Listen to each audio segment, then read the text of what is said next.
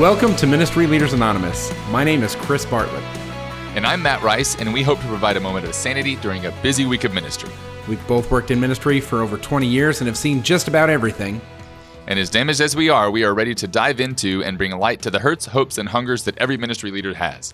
Have you noticed? I wonder if anybody notices that I have missed the dive into part on our intro for like the last three or four weeks. It's like I doubt anybody notices because I think they just tune us out for the beginning. You're such a good Catholic, though. I mean, so much, so much scrupulosity. It's just so much guilt. So much guilt. So much scrupulosity. It's wonderful. so, um, well, hey, uh, I did the show prep for today. Matt has no idea what we're talking about, and I wanted it to come fresh to him. So I am um, up for the challenge. Let's see what I can do. Up for the challenge. So uh, what what what I've been doing is I've been fascinated over the last couple of months about what it's all going to look like when we get to the new normal with this uh, post pandemic type of reality. And uh, uh-huh. uh, a, a, Christian author, Tom Rainer, who uh, works with Church Answers, uh, he he wrote a book and so the book is called okay. The Post Quarantine Church. Is that Rainer Ra- or Ronner? Because when you say Ronner, I think of uh, the theologian. Carl Rahner? Yeah, yeah, yeah, yeah, yeah. yeah. And I think R A H N E R. So Rainer. Rainer. Rainer. R A I N E R. Tom with an H. S. Rainer. Tom. It's Thom. Thom Rainer. we're sorry.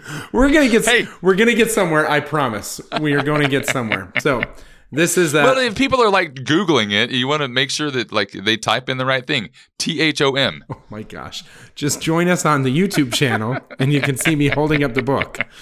Okay, so the post quarantine church, and uh, here's here's here's a section at the very end, and I just want to go through and Hold explain. On. Where'd you find the book?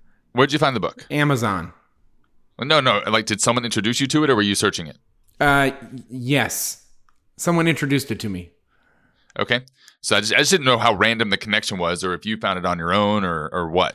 Michael Marchand from Project YM knew that I was interested with this topic and he noticed cool. that someone was publishing a book. So he let me know about a month before this book was available. And then I got it. I pre ordered a book on the post quarantine church. Nice. How nerd is that? So there's this. All right, let's go. There's a section at the end where it gets very practical, and I just wanted to run each of these by you because as ministry leaders, we need to be thinking about what life looks like post quarantine, post pandemic, new normal, whatever it is you want to call it. But it says nine key changes. We're going to try and get to as many that are relevant as possible. Are you ready? Let's go. The first key change is that simplicity will be vitally important right now, I don't think a lot of people are competing over rooms at the parish in order to get calendared in and scheduled in and different things like that. And so the busyness that pre quarantine normal used to have is no longer, which means that the, the things that we do, the fewer things that we do, they have to be highly concentrated and in, in line with our mission. Right? So when he says simplicity is vitally important, does he mean for the church or for individuals? For the church. Okay. I want to learn more about this. You know, is that in like just the way that we organize, uh, organize, the way we do things, the way we look at things? Because like the church has a lot of bureaucracy and red tape, and you're not allowed to reserve this space because of this, this, this, and that. Or is that what you're talking about? All of it, right? And so now, yeah. now when we're looking at it, no one's reserving space because yeah. we all have to be six feet apart and certain classrooms or certain rooms at the parish don't even function for a group more groups more than five people any longer yeah. because yeah. the rooms simply aren't big enough to make that a reality and so so ministry leaders during this time got to slow down yep. hopefully i mean unless you were in charge of the digital stuff yeah yeah and then you got to then put things on amped up a little bit amped up yep. a little bit but but many ministry leaders got to slow down and simplify and some of the other tasks that you were doing, right? So, like, believe it or not, accountants got to slow down a little bit because they didn't have to process as many checks because you weren't gathering, so people weren't putting checks in the collection basket. And granted, it stunk because that meant few, fewer dollars coming in. But there's certain things, and so with that simplicity, with that slowing down, my hope is that we were able to say, okay, what is actually essential? What is really important? And how do we how do we how do we keep that simplicity moving into the post quarantine church sure i mean I, like just looking at my family my wife and i were just talking about this you know yesterday is you know we like gymnastics started back up, you know, for one of our kids, but gymnastics, like the the gym that my girls were going to, did not start back up. Um, and then for my son's birthday, we we gifted him or whatever karate classes, you know, and so we started that up for him. Um, but my girls still aren't doing anything, and my, so my wife was like, "Well, what are we going to do for them?" I'm like, "I don't know." Like, I like I feel like we're we're we're already putting everything back on the plate that we had already taken off the plate, and I find that like th- that was something that we were excited about. It, eh, like in the midst of quarantine was hey we just got everything off our plate we may not have to have it all back on our plate when we come back and here we are putting it all back on but i think that that idea of simplicity is key is actually going to like being keeping mindful of that. Okay like it was simple like during quarantine let's keep it simple. And so the same thing goes for parishes. Like as as parishes start to put things back on their plate or as things get put back on their plate keep it freaking simple. It doesn't have to be as complex or complicated or as full as it was before. And a busy church does not necessarily mean that it's a fruitful church yeah and so yeah. what about vacation bible school as an example do we have to have it be five days is that even possible is that according to possible post-covid things a danger to do a five days. So then do we not do anything at all? Or do maybe we maybe look at a couple of afternoons one week? Or we rotate and we, yeah. you know, so there's all these different ways. And I know that all of a sudden I mentioned rotations and things like that, but maybe a one day VBS is something that that's considered, even though it seems way more simple. And then you have one day to share the essential piece of the gospel message to those youth and their families during that vacation Bible school and I'm I'm like in the I'm in the midst of other books, you know, as far as simplicity goes, that are like dealing with poverty and different things like that, um, and even the way the church operates. Like, does does the church have to do it? Like, isn't it more simple for families to do it? You know, isn't it more simple for that to be done at the family level? Um, and yeah, and instead of it being this organized, whole big organized ordeal, um, can it just be something done like locally, like that whole principle of subsidiarity and letting the smallest denomination or whatever take care of it. And that's a beautiful reality that the church needs to think about as well because camps were canceled, sports were canceled. How do we, as people slowly put things back on their plates, make sure that we are still fostering that at home dynamic that kind of bloomed? Like the quarantine was hard, but at the same time, it was some really good family time as well you know? Yep. And so yep. to think about that. Okay, you ready for number two? Right, next. Number Let's two. Go. Only outwardly focused churches will survive. And I'm going to translate mm-hmm. that to only outwardly focused parishes will survive. And I say that in a real serious way that not just you, but your neighboring parish needs to be outwardly focused as well. Because if your neighborly neighboring parish fails, guess who's going to get combined? Your parish and their parish. So we as a church need to be outwardly focused because if one of our brothers to our left or to our right, one of our sister parishes falls, then we absorb that. We've seen these clusters take place in the Midwest and in different areas where the church is in decline. And so it talks about only outwardly focused uh, churches will survive. So, like, is that like I would like to push back a little bit? Are we like? I, I think that probably goes for macro as well as micro. Um, so the the um, the micro would be your parish. You know, your parish, and, and only your parish will survive if it's outwardly focused. And I think that that honestly, like, is universal. Um, and that's where that's what we were looking at. Is uh, like even before the pandemic, we were looking at churches dissolving and becoming nothing and not not having any relevance in the world because they were just focused on themselves. Right. Um and and that's something that pope francis has called us as as a church is to stop focusing on ourselves and and be outwardly focused. And i think that as a like macro level like your like the diocese is not quite as macro as i'm thinking. I'm thinking even like the catholic church as a whole. If we aren't outwardly focused as a church we will not survive. Like that and we shouldn't because that's not why we were formed. That's not why we exist is to to focus on ourselves. We exist to be sacrament in the world as a sign to like the the reality you know of of God's love for everyone. And you can't love just the people that are in your in your house. And that sacramental vision that sacramental worldview has to a degree been lost but it's one of the most attractive pieces of like we don't come to gather and just say yay we're gathering right which a lot of churches can be seen as um glorified country clubs right? Uh, you don't yep. sit there. That's my pew. Remember that? You know what I mean? And it's like, well, oh yeah. Now there's every other pew. So who gets to share the the uh, every other pew or whatever with the quarantine? And uh, and that country club mentality has led to people being excluded instead of included. Well, those people that are out on the peripheries, those people that aren't coming to your community, your parish on a regular basis, most of them are going to be uh, Generation X, Millennials, or Gen Z. And every single one of those generations values being change makers.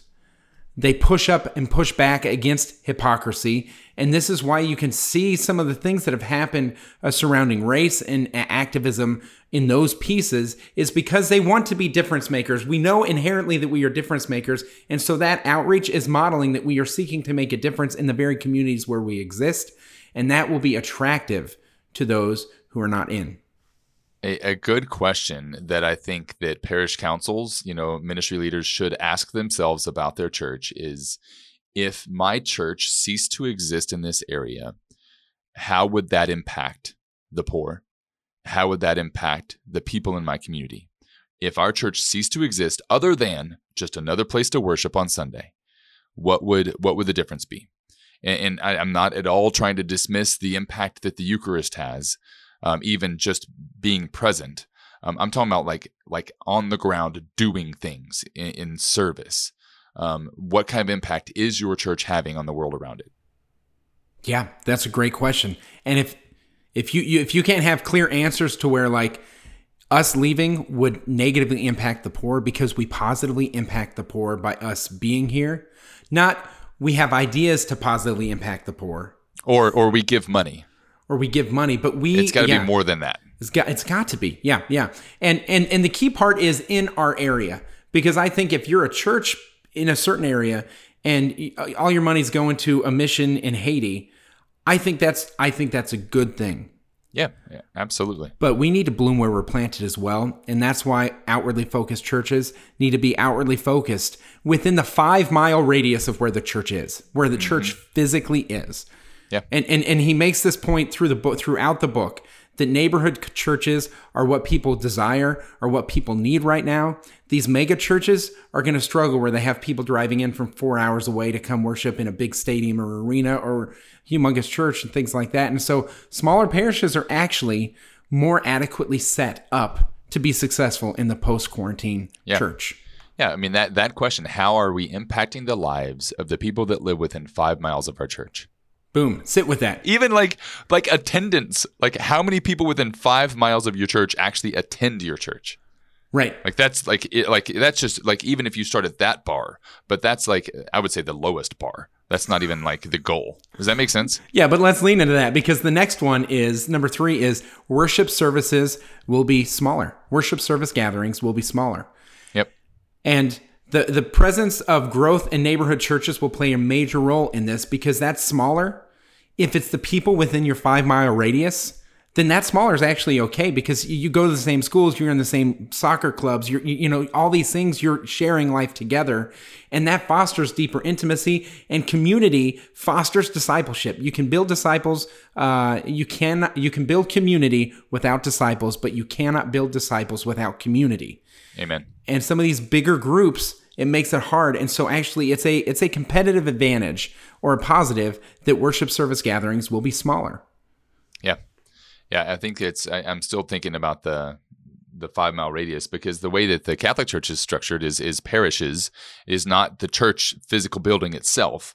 A parish is a defined geographic area that that church or whatever it is, whatever you want to call it, um, serves. It's the mission territory of that parish. Correct. It's it, it's a, it's an area. So there's parish boundaries. It's like a county. And so us saying the five mile radius may not fit that because there may be a church, like another parish within five miles of the radius, you know? Well, maybe territorialism is a 2.5. Territorialism will be dead.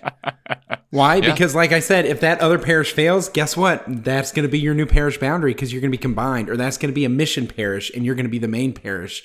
Yeah. And so just just love people that are close to you. Yeah. Regardless of uh, of where your parish boundary, if it's like ah they're on the other side of the tracks and that's not in our parish boundary, so uh, unclean, unclean, like you know, like no, If they show Yeah. up, love them, and uh, you can show up to them as well. Because believe it or not, those who are not going to your church within your parish boundary are actually an amazing blessing because those who are going into your church need to be mobilized for mission, and that is the mission field.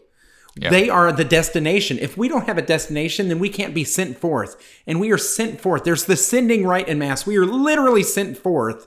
Sent forth to what? Sent forth to where? Do people even know? And that is the thing. We need to get our people who are showing up in smaller numbers, mobilized for mission, and out to the people that live next door to them Yeah. with a sense of missionary uh, mentality. Yeah, absolutely. All right, All right, that's next. that's that's my first soapbox of the day. We'll see how many soapboxes I get on. So, um, the next is multi will multiply. yeah. Okay. All right, let's so- go. Like what? For some churches, as noted above, that simply means holding multiple services on Sunday morning. Why? Because worship service gatherings will be smaller. And so maybe in order to accommodate your community, you're having multiple worship gatherings, right? However, Yeah, so, uh, like uh, from from the Catholic perspective, duh. Like we already do that. Like we aren't we aren't like you know what I mean. So we we already we've been doing that for uh, quite a while. Keep going. Well, let me tell you, multi could go into multiple days. One third of Americans work on Sundays. One third. And so, what does it look like beyond Sundays? Yes, there's the five o'clock uh, Saturday evening and things like that. But what if there were services or opportunities for community building, community centered gathering and worship? typically mass, but it could be other things um, uh, that, that take place beyond Sunday, uh, alternative times. And maybe some of those things could be an on ramp that would ultimately draw them into a Sunday service or a, com- a, a community that exists through the Mass or the liturgy for the Catholic Church.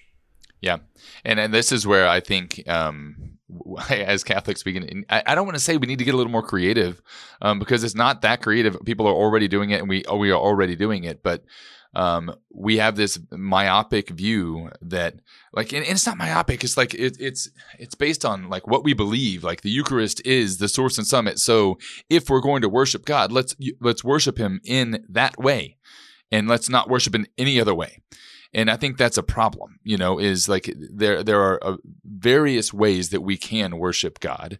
Why are we just doing it one way? Um, it's because it's the best. Yes, I get it, um, but that's not the only way, right? I think that what we often do is we tell people to evangelize by inviting them to Mass. Then they come to Mass, which is like the, the, the primo of the wedding feast, the, the nicest part of the banquet, right? But they don't know how to chew. They don't have teeth yet, spiritual teeth yet, you know? But the other thing that that does is it says, well, I brought them to Mass, and so Father's homily is the thing that should evangelize them. It's Yeah, like, no, yeah, yeah. you're called to evangelize them. Do not invite people to Mass mm. if you haven't invited them into your domestic church Yeah, a home. I believe that more people will fill RCIA if people are neighborly and cook brats and serve beer than if they just invited people to mass. There's going to be a lot of Catholics that'll come back home with a mass invitation, but Yeah. to go with that, like the whole idea that we were saying earlier, like uh, like the like how is your church impacting the people within the five mile radius of your parish? Um, well, how do you know what is going to impact them? Like, are you going to send out a survey? like, are you going to like eh, like no? Like, you need to know your neighbors. Like, that's that's it. Like, you need to like be in relationship with them to know what they need. And that's the same kind of thing you're saying, Chris. Is like you can't just like invite them to mass, send out a mailer and invite them to mass. Oh, we evangelized. No, that's not how this works. It's it's relationship. and it is not too late for your parish to get on the phone and call every parishioner and say, "Hey, it's been 6 months. How are you doing in the midst of quarantine? How are you doing in the midst of COVID? What can I pray with you for or pray for you? I can take it and put it on the prayer list. You know, Father's Yeah. going to be offering one Mass a Sunday for the needs of our community. I want to get your needs on the list. Yeah. You know, And like, let's say, like, I don't know what the average parish size in the nation is or whatever off the top of my head, but let's say you have a like a parish of two thousand families. That's like worst case scenario. That's twenty people calling hundred people. That's that's a lot over a week. It's not that much. It's twenty a day. um, it's not that much. That's But if you- still that's still a lot if it's It going to be pa- if it's going to be pastoral response. But over a month, we've had six months now, and the only time people get phone calls from parishes is during capital campaigns. yeah, which is stupid. no, it's insane. It's insanity. So yes, Yeah. So, th- so that you know was one thing, but then the the other thing is like we, we've said the whole thing about inviting people to mass. Make sure you have a relationship with them first. But what if there was another place that you could invite them to?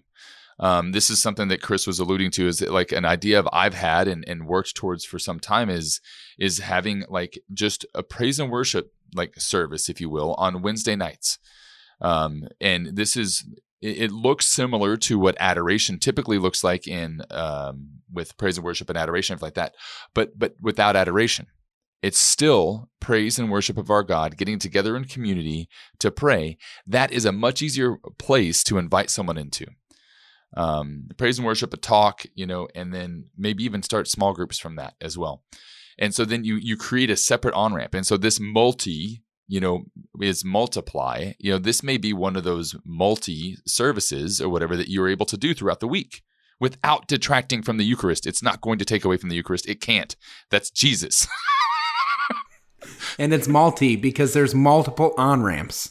yeah. If the only way people end up landing in RCIA is because they're engaged to a Catholic, that's not an acceptable on ramp. That's Nope. that's a an on ramp. Yes. But if that's the only on ramp, shame on us. Okay, so multi also refers to facilities.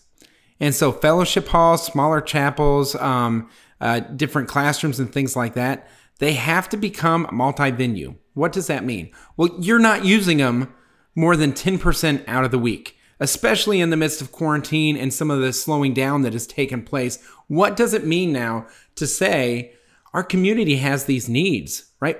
What, what, percentage in demographics around your area, what percentage of them are single moms?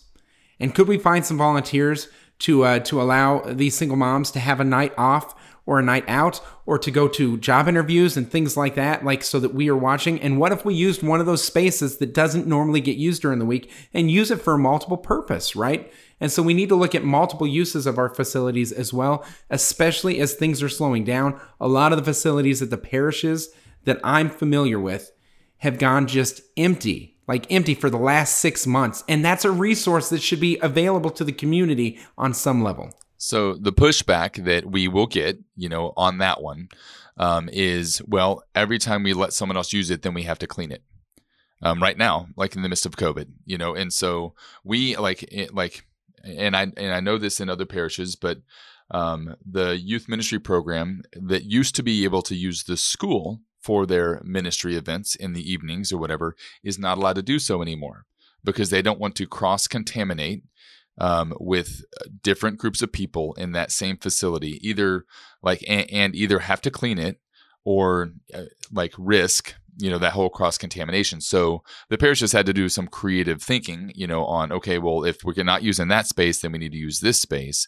So like I can see that that being a reason why well we're not going to open it up to other people because we don't want to bring in their germs which like which I would say the easy solution is well then just clean it.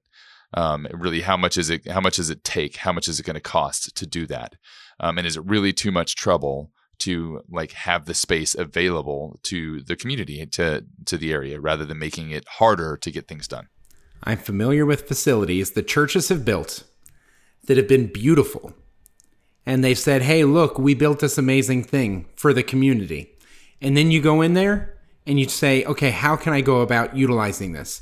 Well, you can't. Why? Well, because you're not a registered parishioner, or well, because you're going to have food, or well, because you, you can't afford the the deposit, or well, because you want food or drink and we don't allow food or drink on the carpet, or well, because they're youth and they might scratch scratch the walls or and, and the, you know put a scuff on the wall.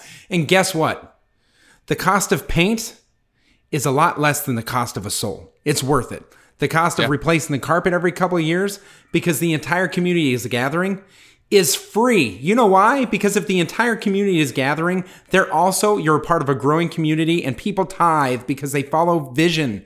You see what I'm saying? But these Amen. buildings are sitting there and they're hoping that they can just rent them out in order to make back their money. But that's not why people gave to the to build the building in the first place. So Yep. we need to use our facilities, even if it means we potentially lose our facilities. It is worth the cost.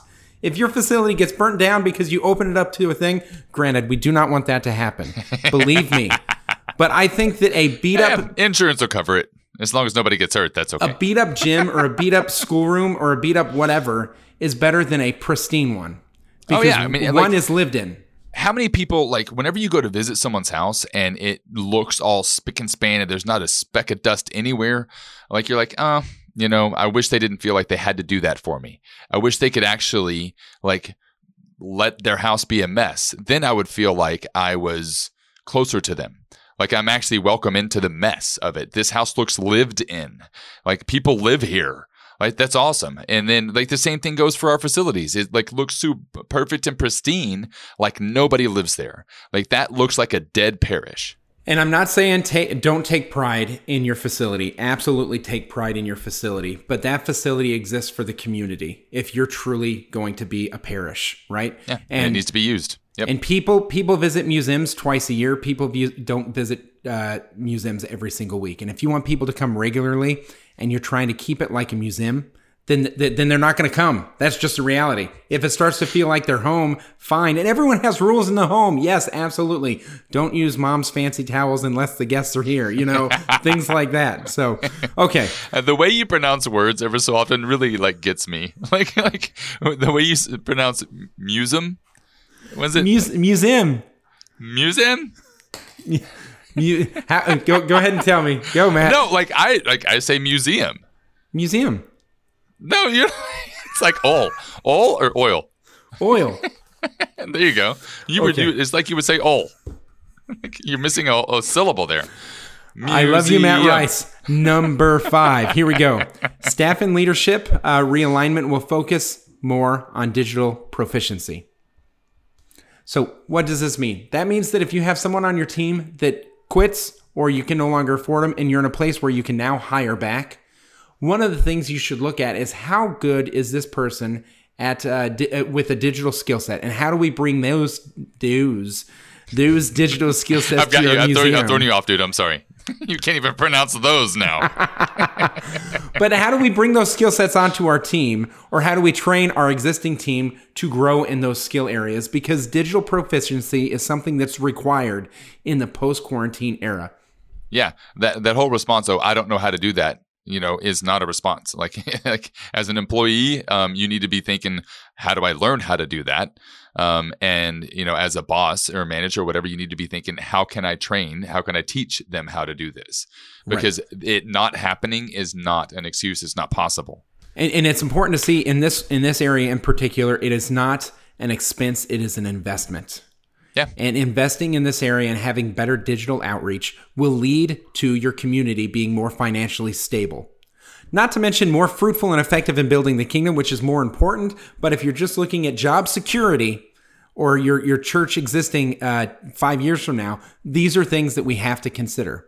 Yep. Young digital natives are people you need to consider as well. People who have always understood the digital era, as opposed to us old fogies over here. Yeah.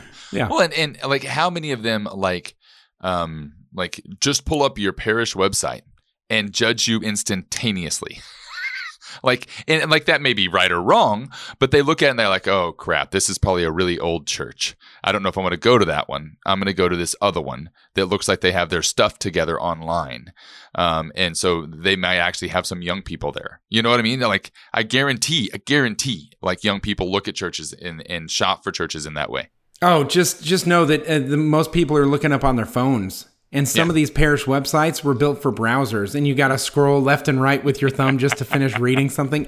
It's insane, and Yeah. we should be thinking ahead of the curve in regards. and, the, and they will be looking at like your other accounts as well like twitter instagram like they, they aren't going to be looking at facebook i mean people my age are going to be looking at facebook but if you're not active on those things if you don't have people in- like in your parish that are actually active and doing things on that um, they're going to see that and they're going to see whether your church is alive and active and growing or not So we are at time. We got about halfway through. We're at number six, and it talks about stragglers. The idea and concept of stragglers is fascinating. And so I want to come back to this, Matt, and, uh, and dive into it in one of our future episodes. Thank you so much for joining us today. Let's continue the conversation online. Please send any feedback you guys have to mla at ablaze.us and share this podcast with everyone. And here at Ministry Leaders Anonymous, we believe that if you want to go quickly, go alone. And if you want to go far, we go together.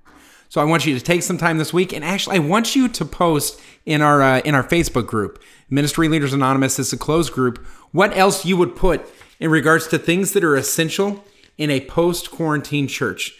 What's a key challenge or a key change that you would see? I want to hear what your thoughts are. Maybe you'll guess one of the last couple uh, that we didn't get to. That'd be fun. We will see you guys next week on Ministry Leaders Anonymous. And God bless you.